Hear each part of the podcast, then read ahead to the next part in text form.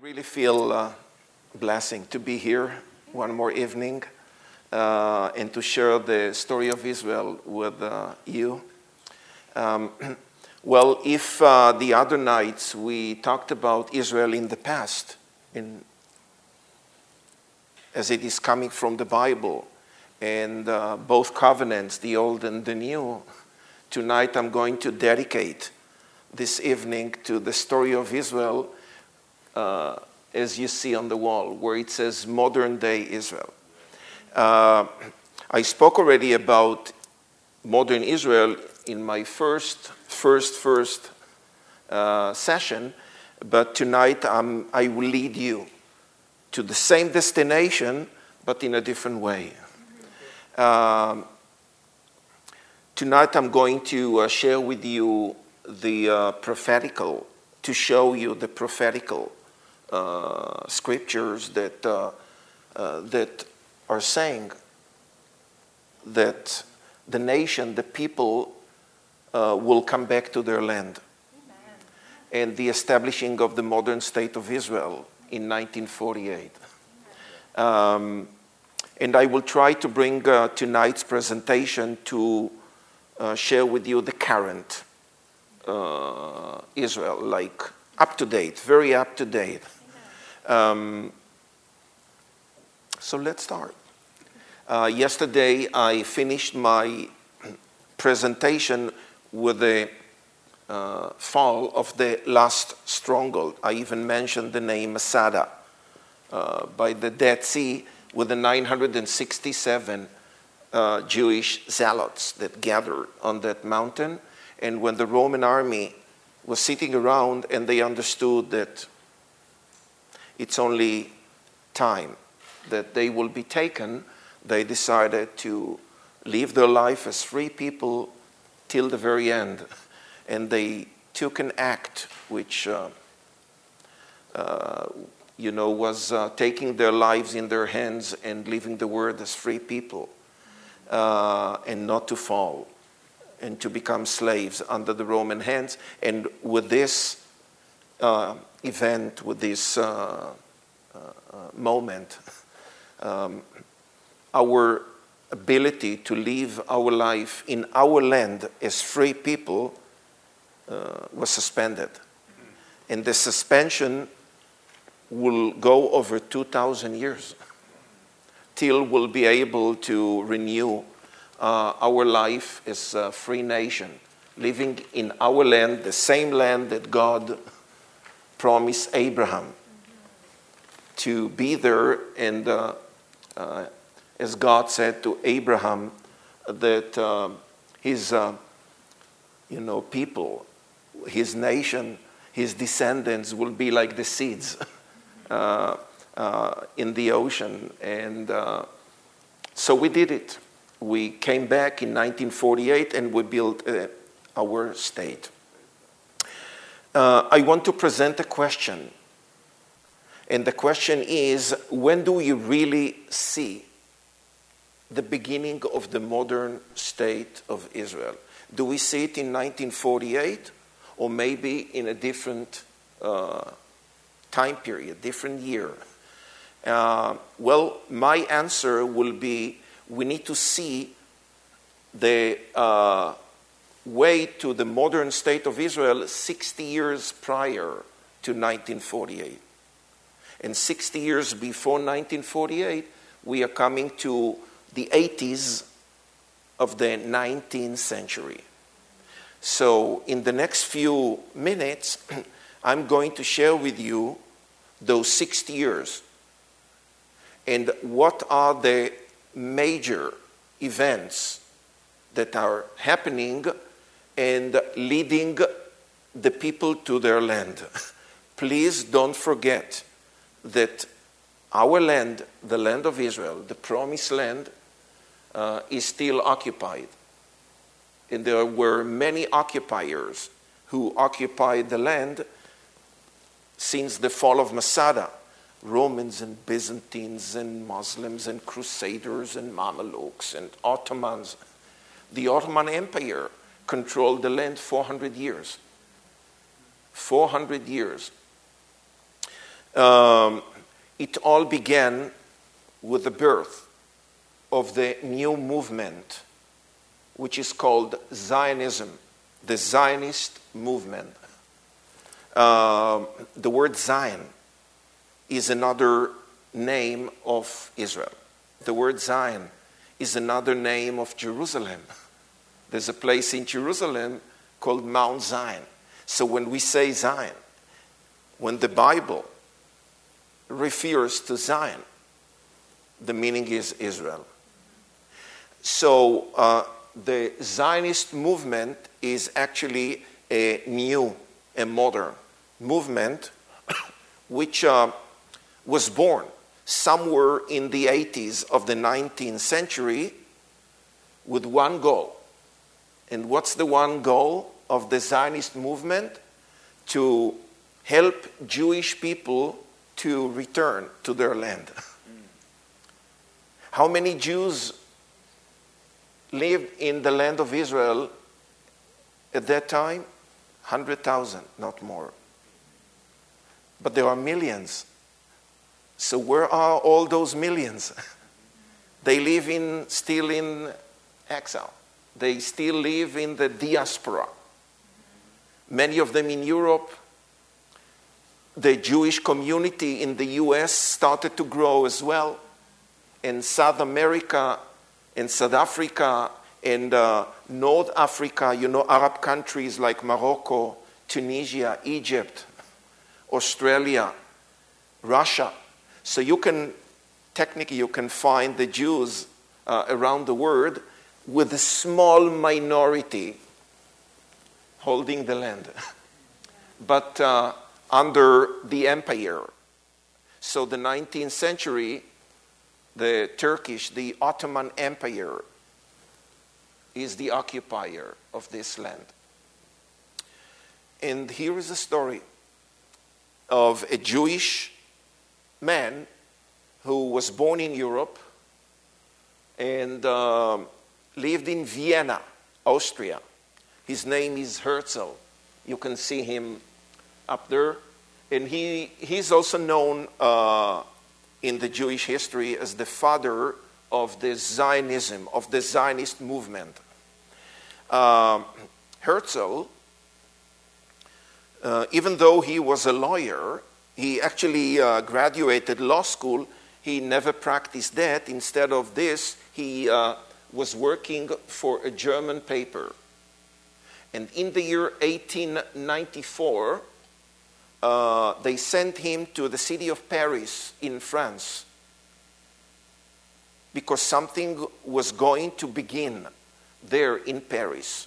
So they wanted him as a journalist to witness that event in Paris or that case in Paris and then to come back and to make an article for the paper. And the, uh, the case that he was sent to witness in Paris is known as the Dreyfus Affair. And uh, it's named after a Jewish person, a French a French um, uh, citizen, uh, Alfred Dreyfus, a Jew, who was a captain in the uh, French army.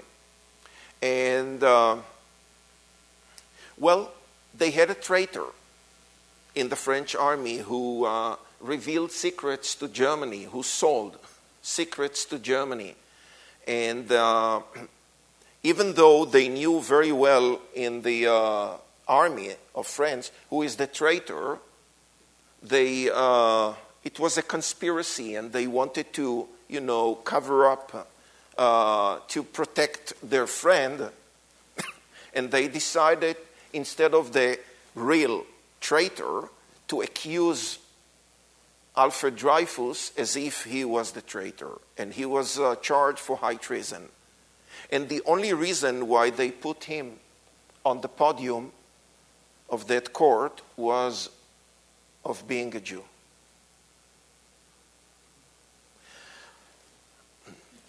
How do we call this if not anti Semitism?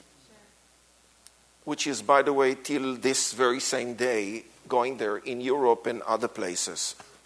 Uh, the fact that he was a Jew was enough for them to take him, to put him on the court podium, and to charge him and to, you know, accuse him for high treason, to take all his savings that he uh, accumulated. Uh, he lost his ranks and he was sent to the Devil Island to be in a prison. Uh, a short time later, documents started to be released in France uh, by French people. One of their leaders was a book writer, an author uh, called Émile Zola, who published a document where he uh, actually uh, said it's all one big conspiracy and he said who is the real, you know, traitor, uh, which finally will lead to uh, equate, to take all the accusa- uh, accusations from Dreyfus and to release him. But once he lost everything, you know, he couldn't earn back what he lost.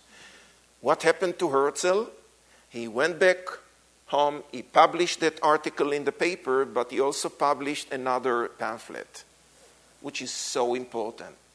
And he decided to name this pamphlet The Jewish State. Wow. And he put his vision on that pamphlet.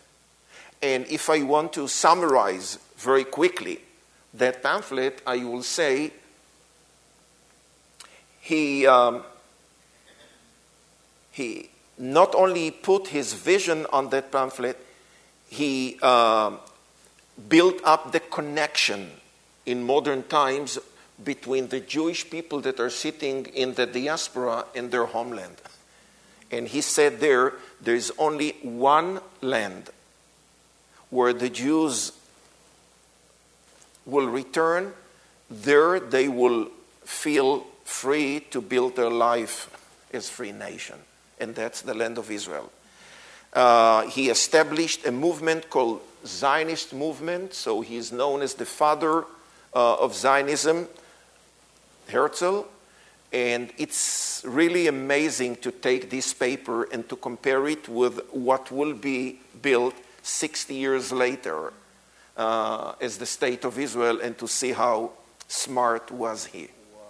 He is buried, by the way, in Jerusalem as he asked to be buried. Now, what happened to Herzl?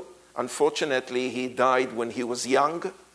Um, and um, but before then, of course, before then, he was trying, uh, as long as he still had the energy, he was trying to convince the uh, Ottoman Empire and other leaders in Europe to uh, let it happen to allow the Jews to return to their land, uh, they, they all refused. They all said no. Uh, so he died with uh, a lot of, uh, you know, frustration, I can say. these are the words of Herzl when he stood on the podium Uh, in Basel, Switzerland, during the Zionist Congress where he said, There is a land without a people, and the people without a land, the people without a land should return to the land without a people. Which is describing in very good way the land of Israel at that time. Barren desert.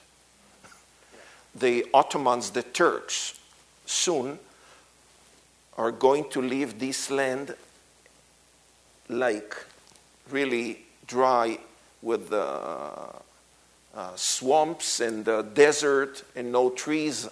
Uh, they went and they cut off all the forests that uh, were in Israel uh, for the trains that they were operating. So they are going to leave a kind of a disaster behind them when they should finally leave Israel. He also, Herzl also you know, stood on the podium during another Zionist Congress when he read from Psalms 137 uh, the words that you know so well. uh, the bond with Jerusalem. I will never forget Jerusalem. Um, what happened to the Turkish Empire? It was defeated. They were defeated by Great Britain during the First World War. So, 1917, 1918, the end of the First World War, no more Turks controlling the land of Israel.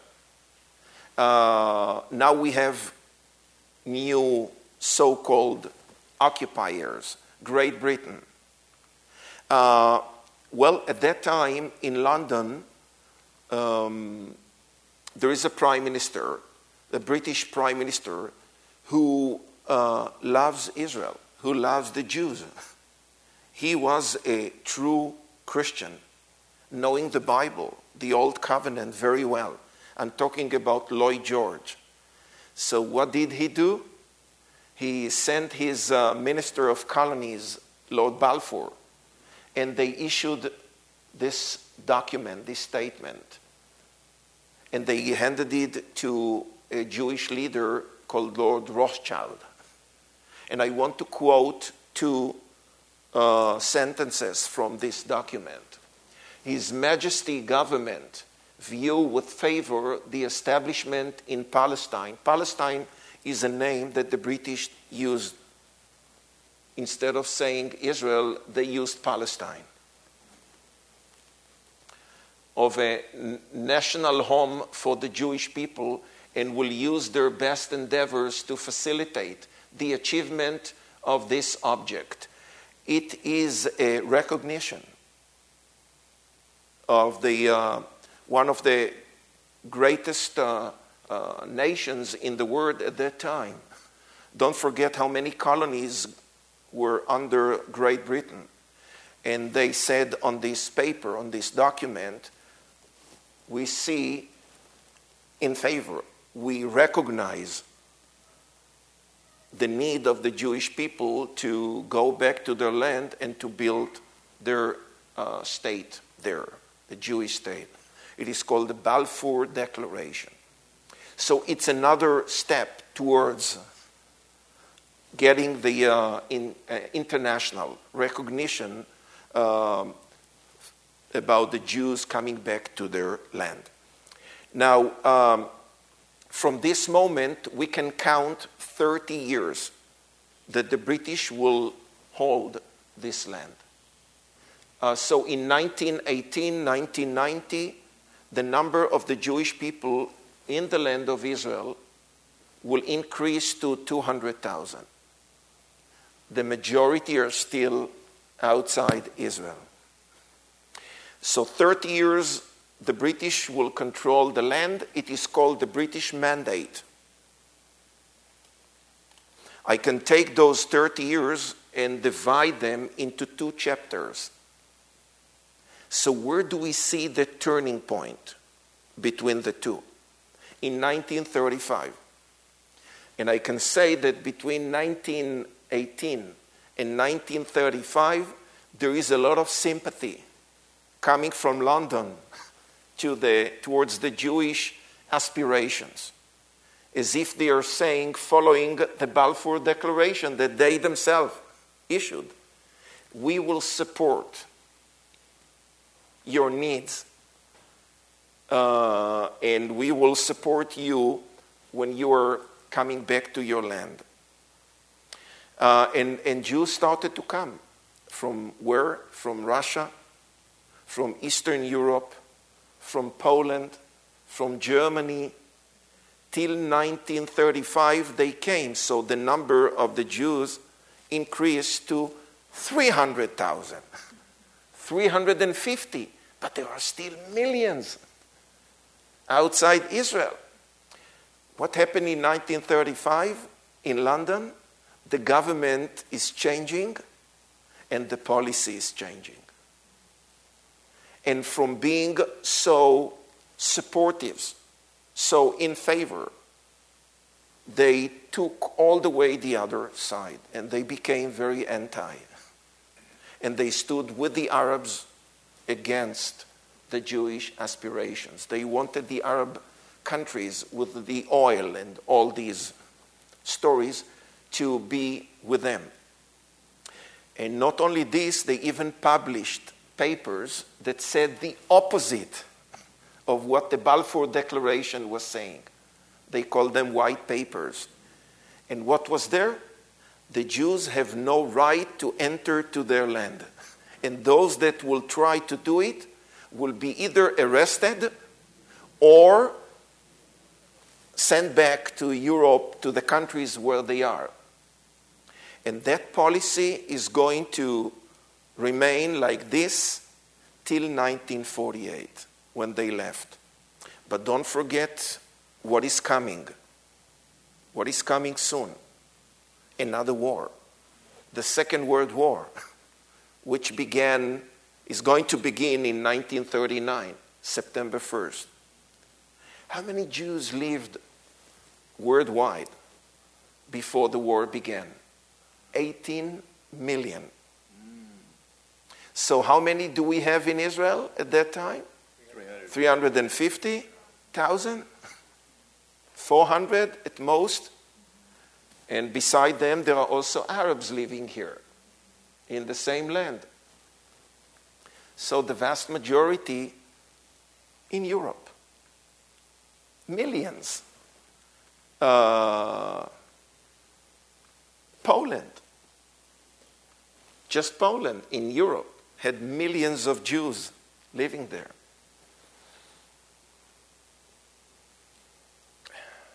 And uh, the darkest chapter in the history of mankind is about to come. Uh, one third of the Jewish nation, of the Jewish people, is going to be executed. Six million will be killed by the Nazi Germans during the Second World War. You know very well it is known as the Holocaust. Um,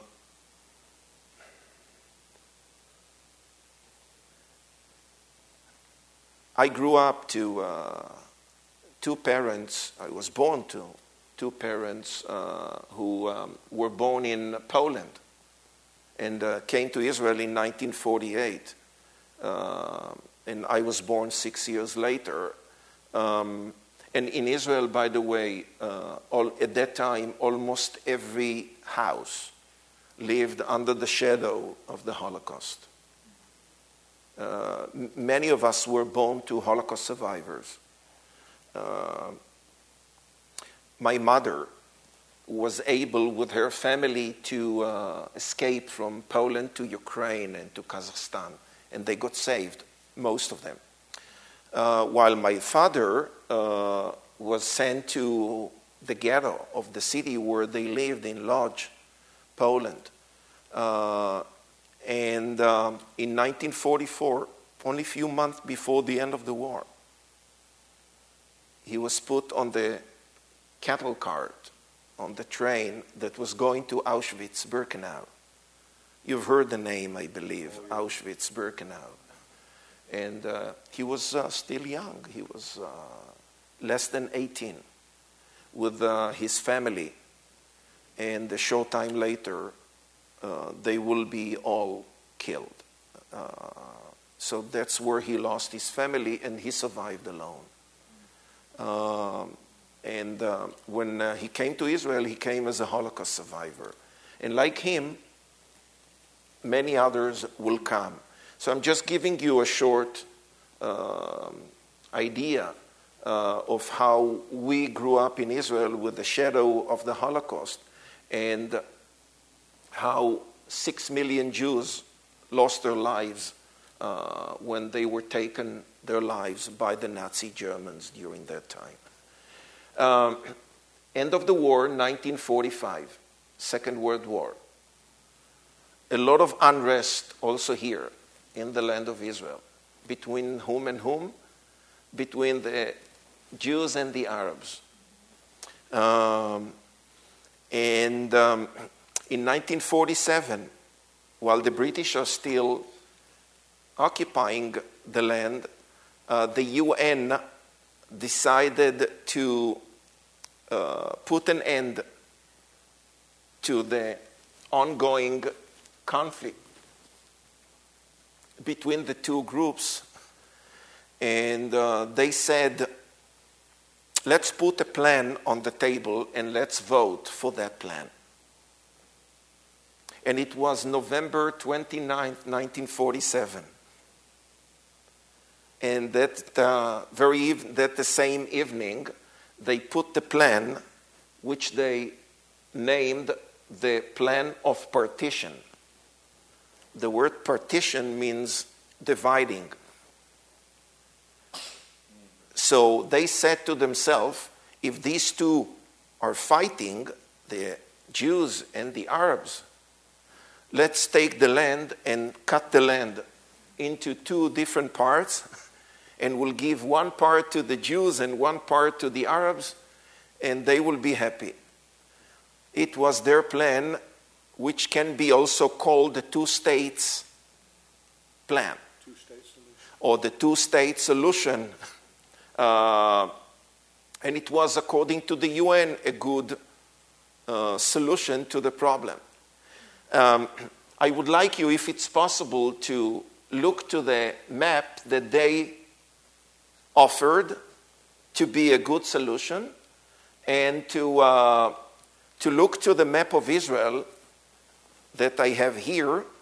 And even without going into the small details, you will immediately see that there is a slight, not slight, there is a substantial change between, a significant change between the map of Israel as it is here with what they offered. So, what did they offer? Uh, yeah. Uh, the blue color will be the Jewish state. The orange color will be the Arab state. Jerusalem will not be under any state's jurisdiction. So you can see that it's uh, painted white. They said, we'll take Jerusalem and we'll make Jerusalem under an international jurisdiction.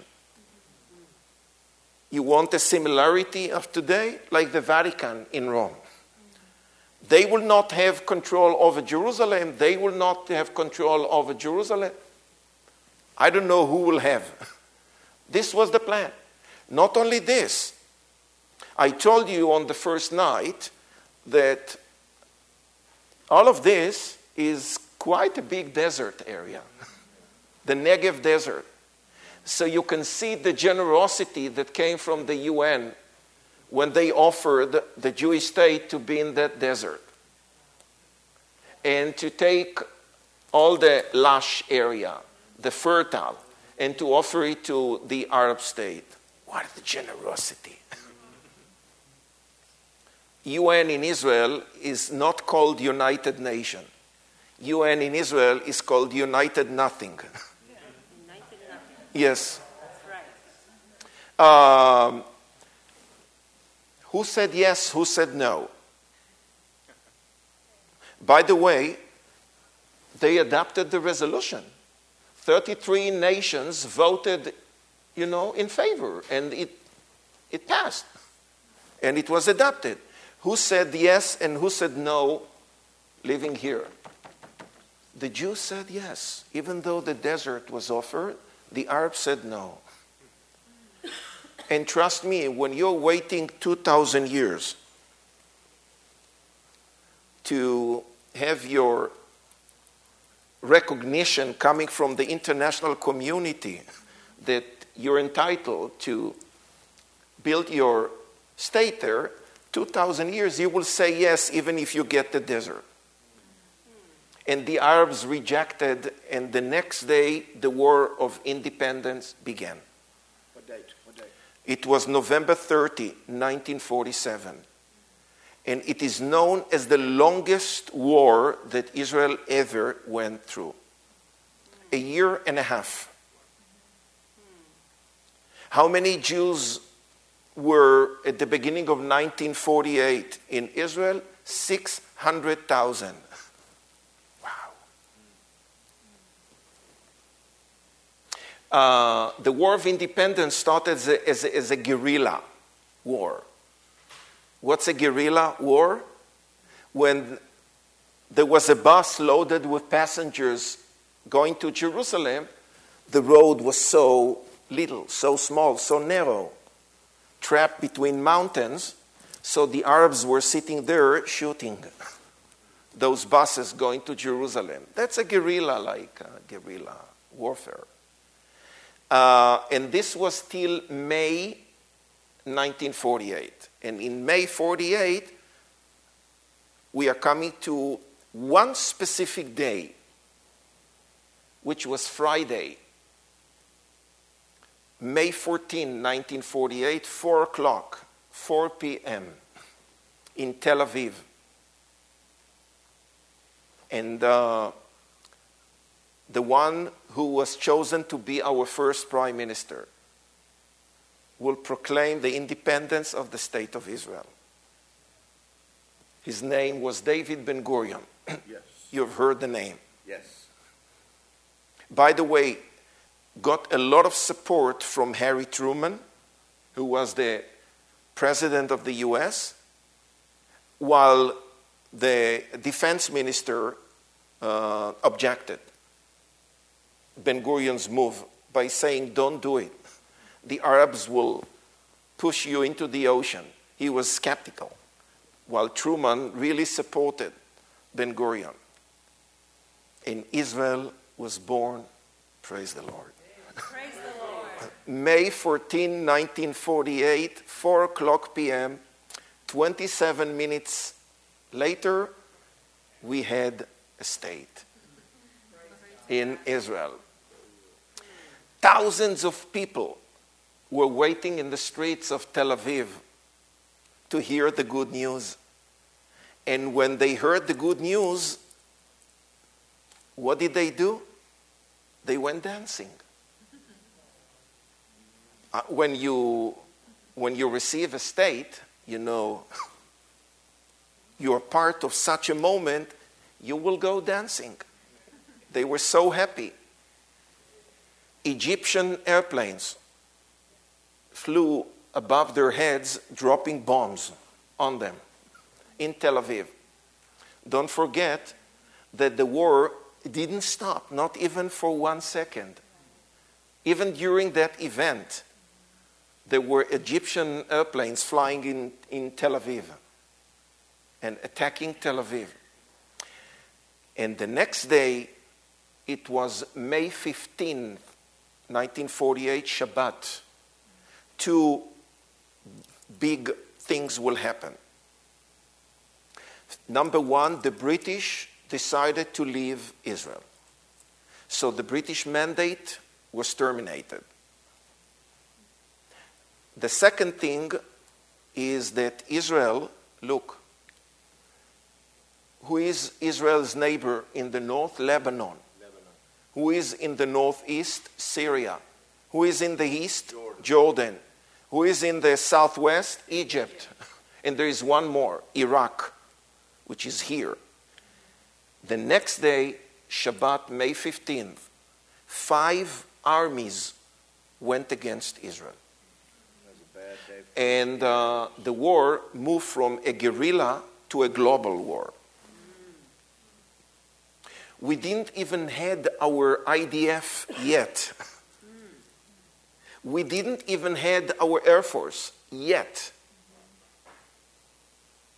We were, had to fight with uh, some Jewish undergrounds. Five countries around went against the baby that was born the day before, with 600,000 Jews living here. And this war will last till the end of March 1949 and ended up with a great victory.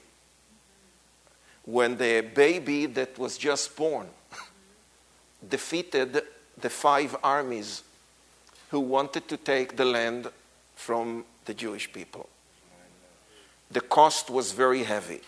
We lost 1% of our people, 6,000 men and women paid with their lives uh, to protect the baby, to protect our land. And, uh, well, as the war came to an end, uh, and the British are not controlling anymore the land, now the land is controlled by us, by the Jewish people. The same sea which blocked the way for Holocaust survivors to come to Israel, and you know who blocked their way? The British, is now open. And they started to come. Uh, and one of the first laws that was legislate, le- legislated in the Israeli parliament as the state was born is called the right of return. And the right of return is uh, a modern uh, tool which is giving the justification, the right to any Jew wherever he lives, he or she, no matter who are the people. They can be rich, wealthy, they can be poor. They can be young, they can be old.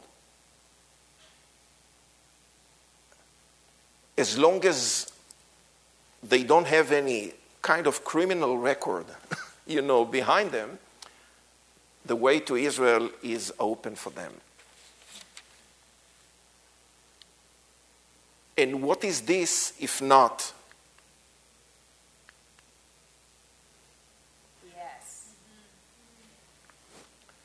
Thus says the Lord of hosts Behold, I will save my people from the east country and from the west country, and I will bring them, and they shall dwell in the midst of Jerusalem, and they shall be my people, and I will be their God in truth and righteousness.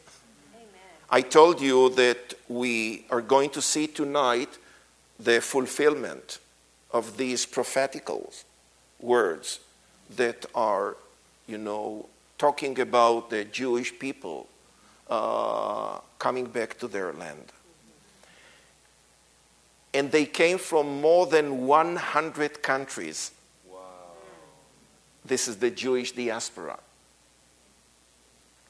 Um, and of course, the number of the Jewish people in the land of Israel will increase very quickly. In the first years, during the first years, most of them were Holocaust survivors, but many others came, you name it, which uh, country in the world. Uh, as Zachariah, uh, Zachariah said, uh, from the uh, east country and from the west country, technically from almost everywhere around the world. And uh, they started to build, to build uh, the modern Israel. Uh, if I'll go back to uh, emphasize something else, uh, I will say here on the map you can see the significant changing between what was offered by the UN and what be- Israel became after the War of Independence. So the map that you see on the right side is very similar to the map that you see here. It's much more completed. We have full control over the Galilee and over the Negev and the center part of Israel, and now Jerusalem is connected. And as you know, Jerusalem is the capital of Israel. So it is not under any other's jurisdiction or other's hands. And whoever came uh, was working very hard to take the land that had so many swamps and uh, deserts and to plant trees and to do whatever is needed uh, to uh, turn the color of this land to be much more green, much more green. So they dry up the swamps and they planted everywhere and they developed beautiful agriculture and they built homes and cities and kibbutzes, those agricultural uh, communities, and they built an army, the IDF, and they, you know, an air force to protect our land. Uh, don't forget, they are around us. Um, and this uh, will bring us to um, speak about the 60s. so while building our life in uh, Israel, during the 60s, we will be disturbed from almost any border around us. It will be the north, it will be the east, it will be the south. Uh, if I'll be focusing on the north, okay, this is where the border is. You can see it on the map up there, which means that Israel didn't have the Golan Heights at that time. Syria was sitting here. And when they were on the Golan Heights, you can see the land of Israel from the Golan Heights so easily. You can decide what kind of life the people down below will have. And if you bring soldiers and you give them machine guns, you will turn the life of the people down below to a nightmare. Yeah. With building so many bunkers up there and aiming their guns against our people. And when you see water flowing in the Jordan River, you are building a diversion project to cut off the water and to steal water from Israel. And when the president of Egypt wanted to put all this area under unrest, he blocked the Suez Canal for transportation and he moved out from Sinai all the UN peacekeepers. So the question was not if, the question was when the next war is going to. And the next war broke on June 5th, 1967. But I want to take you back five years earlier. And here is a story about an Israeli man whose name was Eli Cohen. And he was uh, in the uh, Israeli intelligence, and he knew Arabic very well. It was uh, his mother tongue. So he was chosen to be the Israeli spy sent to Syria to collect information. But he couldn't enter to Syria you know, with his Israeli identity, hello, I'm an Israeli spy. I came to espionage. So what did he do? He was sent to Argentina. And there he built another identity. And with this identity, he came to Syria not as, not as an Israeli. And being so talented person, he became a very close friend with the regime in Syria. Also, with the uh, generals in the Syrian army. And here is a true story.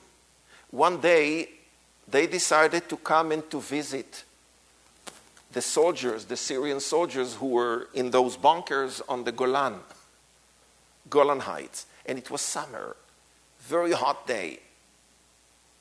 And they invited Eli Cohen to, you know, be with them. They thought that he's their friend. And when they stood near one of these bunkers, and he saw how miserable are the Syrian soldiers who are baked, toasted because of the heat in those bunkers, he came with an idea and he said to the Syrian generals, you have to provide something to make the life of your soldiers much better. Look how much they suffer from the heat. And when he was asked, What do you offer? he said, Shade. How do we get shade? They ask, Go and plant trees. And they swallowed the bite and they planted the eucalyptus trees. When they grow, they are very tall. Near each and every bunker. And two years later, he will sit in Damascus transmitting to the Israeli intelligence, and the Syrian intercepted him and captured him and hung him. By the way, they never returned his body. His wife is still alive, she lives in Israel. And when the war broke on uh, uh, the 5th of June 1967, he died. But the trees became very tall.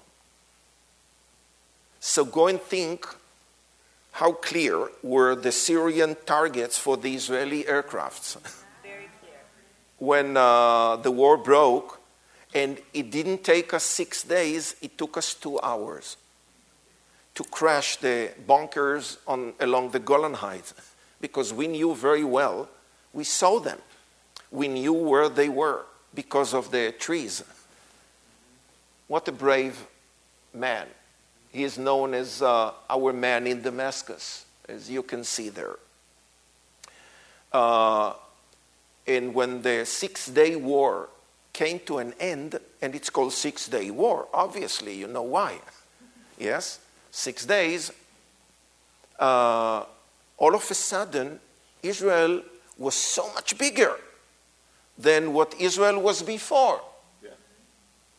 And so much land was added to Israel and controlled by Israel. Look what a difference between what Israel was before 1967, the map, you know, on the right side, versus what Israel became after the Six Day War, uh, having Sinai, having Samaria and Judea, called the West Bank, and having the Golan Heights under Israel's control. If you take just Sinai, it was three times bigger than Israel. Yeah. So big. Uh, and we built uh, settlements in Sinai, in the Gaza area, in the West Bank, on the Golan Heights. And six years later, another war is going to uh, catch us.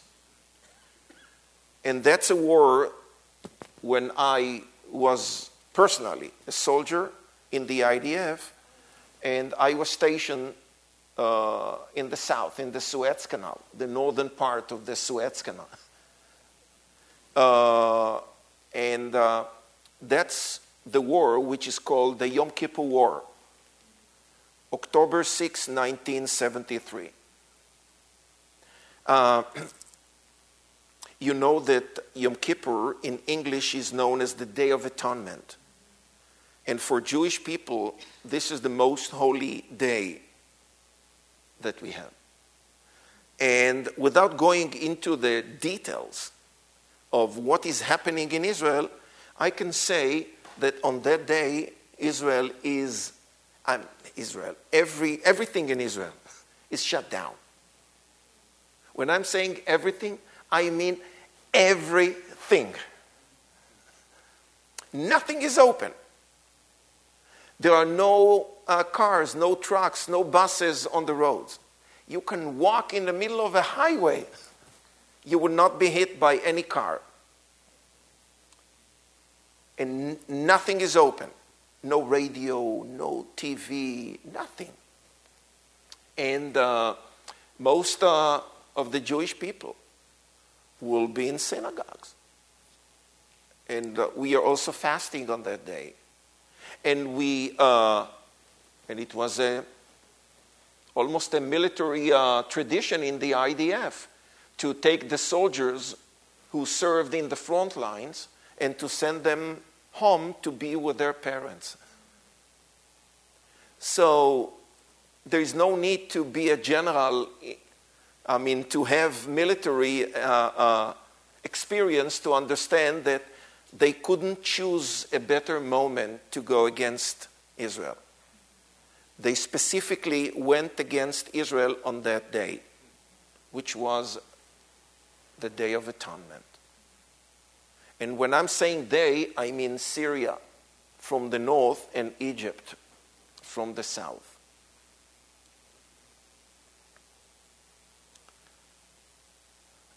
The first three days of uh, this war uh, are known as the most critical days that Israel ever went through. If I will, and this is what I chose to share with you, show you one of the battlefields in the Golan Heights, which uh, after the war will get the name the Valley of Tears. Uh, you can see a little fence in that picture. That's the Israeli side, and beyond it is the Syrian side. So, the way that the war began was when we are standing defending Israel with 120 tanks. That's all. And the Syrian army is coming with 1,000 tanks. And this is how the war began. There are so few on our side and so many on their side coming against us. And there are no words that can even describe those first three days of the war. God. Thank you. and the few stopped the many. And I'm telling you, the few stopped the many. Praise God. Thank you. Uh, we had to pay a heavy toll, but the few stop the many.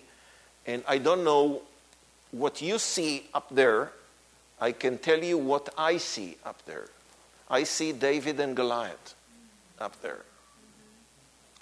I see how you know, even though he mocked the God of David and he cursed the God of David, the giant, David needed only one stone. Not more. He had few more in his pouch, but he needed only one. So I can see up there, even though it is not the same battlefield, same, you know, same story when the few stopped the many. And after three days, uh, the reserve army arrived, and it was a turning point that changed the war. The war lasted 18 days. And uh, at the end of the war, the Israeli army was so deep in Syria, close to Damascus. Um, a short time later, we pulled back the army and we built a serious fence around the Golan Heights to make sure that uh, it won't be the same like this. Um, I'm going to show you several more pictures of the uh, battlefield with some tanks that uh, are left there. It's a, it became a tourist site, a memorial site, enemy tanks.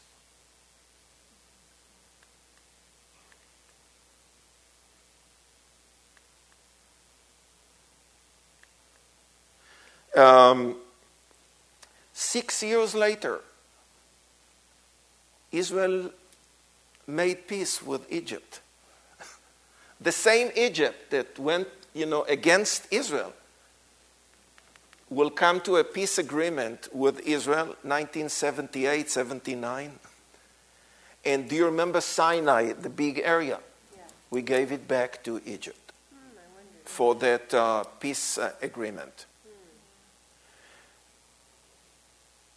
Another peace agreement will be signed in the 90s with Jordan.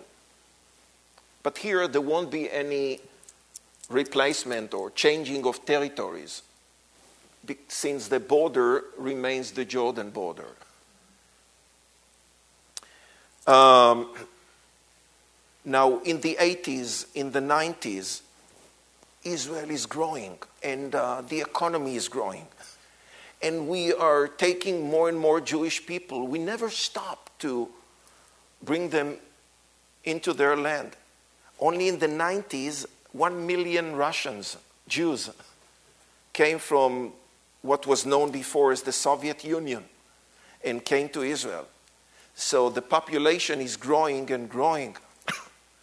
uh, this never stopped for even not a day to bring more and more Jews to their land. But in the 70s, something else happened. Uh, can you see where Jordan is? Yes? The king of Jordan at that time, Hussein, uh, had too much troubles from PLO terrorists who lived in his land, and he decided to push them out. What was the uh, name of their leader? Yasser Arafat.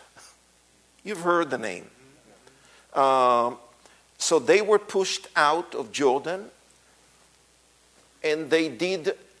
They took this route via Syria, and they found southern Lebanon to be a great place for them to settle down and to build their new camps in southern Lebanon.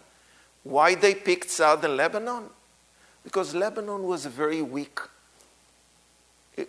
still today, very weak country, weak regime, too many problems there, uh, a lot of, uh, you know, diversion between societies there. And uh, southern Lebanon was quite, you know, empty piece of land.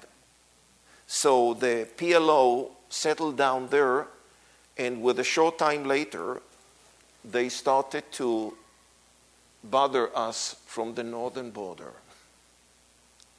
and to make terror attacks against Israeli innocent people uh, almost every day. In 1982, the Israeli army said no more. So we went to southern Lebanon, just on the other side of the border, and we pushed the PLO from there uh, outside. And many of the murderers, the terrorists, left Lebanon and uh, escaped to uh, Tunisia and Algeria, those countries. And in order to secure peace to our people in the Galilee, we had to keep a security zone in southern Lebanon uh, and um, to keep, thank you, to keep our army there. So, with our soldiers, we protected Israel by being on the other side of the border, like a security belt. This will continue 18 years. And in the year 2000, the Israeli prime minister at that time decided to pull back the Israeli, the IDF, the Israeli army, back to Israel. And between 2000 and 2006, we will have kind of six years of quiet.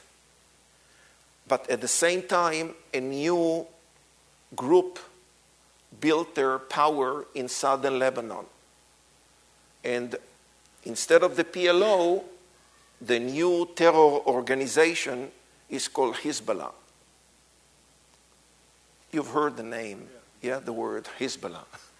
Uh, these, uh, these are Shiite Muslims who are fully supported, indoctrinized, sponsored, and armed by the mother of all Muslim Shiites around the world, and that's Iran.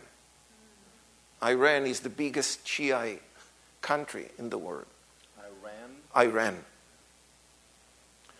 I don't need to talk much of Iran. Uh, you know very well what their goal is. You know very well what they are running for to get. And they are even saying, we are building this to use it against Israel. Meanwhile, we will support the Shia Muslims that are around Israel, like the Hezbollah and like the Syrian regime, and will smuggle a lot of uh, weapon and ammunition to their hands, including heavy rockets and missiles. So the door that they're using, or the corridor that they are using, is from Iran via Syria to Lebanon.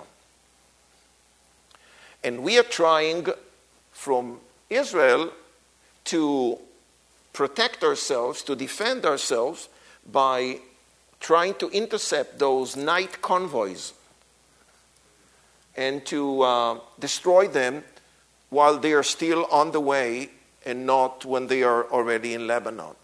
So when you hear in the news, and only two days ago, about a night airstrike, okay, even though we don't admit, okay, but everybody knows that this is the Israeli Air Force that uh, must do whatever they are doing in order to destroy these convoys before they enter to Lebanon and to the hands of the Hezbollah. This is the leader of that terror organization in Lebanon, Nasrallah. And look what uh, he's saying. Hezbollah says it has doubled its arsenal of guided missiles aimed at Israel. And they have more than 150,000 rockets and missiles in southern Lebanon aimed against Israel. They only wait to get, you know, the order from Iran to do it. Um, this is uh, a taste of uh, what is happening in our area. It's just a taste. On one hand, we are trying to build our life and to develop the land and to build the, uh, the, the state and uh, nice infrastructure on one hand, we are trying to be the, almost the leading country in the world in high tech, in solving water problems, not just for us. Many countries in Africa, even though they have so much water, are coming to learn in Israel and from Israeli people how to farm the land with, uh, you know, uh, uh, uh that little water that we have. So we are building a beautiful uh, medical system with uh, high tech, with agriculture uh, and computers and all these modern things. On the other hand, we have to deal with so many issues around us. Do you remember the story of the Golan Heights? Yes? uh, when you are in Israel, you then understand uh, the importance of keeping the Golan Heights under Israeli hands. Yes. Yes. It is, I mean, it's not, a, it's not a question. It's paramount. Yes. Permanent. It's, Yes. um, the Golan Heights was annexed to Israel and became part of Israel in 1981 according to Israeli law which means that only Israel uh, recognized, just Israel, recognized the Israeli law on the Golan Heights. The rest of the world didn't recognize that. Till Donald Trump. your latest president was in the office. Yes. And when he was in the office, yes, sorry, sorry, your president. Yeah. Uh, I'm, I'm not talking politics, you know, and uh, uh, he, he, he he promised, and he did two major things that we in Israel were so grateful Yeah. for what uh, he not only talked like other presidents they used to talk, he also made it to happen. Yes. And one was his statement about the Golan Heights. And what is the he said? That from now on, the US policy about the Golan Heights is that it's Israel's sovereignty over the Golan Heights. And our prime minister was also so thankful and grateful to uh, President Trump. So he decided to establish a community on the Golan Heights and to name this community Trump Heights.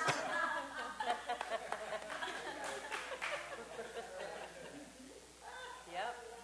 and what was the other And Promise that he did? up there but the the other promise that he did that he uh, yeah was to move the embassy from tel aviv which is not the capital of israel to jerusalem the eternal capital Yes. and uh, let me tell you the good news that when the us embassy was moved to jerusalem there are already several other countries that also moved their embassy to jerusalem Yeah. I wish that you could be in Jerusalem in those days to see how the streets were decorated and how much was given back to President Trump for what he did. Uh, and this is, of course, uh, the logo on the embassy in Jerusalem and became a tourist attraction. So almost uh, every group, when they are visiting Israel, they are taking group pictures, you know, standing uh, beside the embassy in Jerusalem. And uh, with this, they are flying back home. Uh, so, for many groups, it's a way to end their visit in Israel. Um, this will bring uh, my presentation, tonight presentation, to an end. But here is something else that I want to uh, add.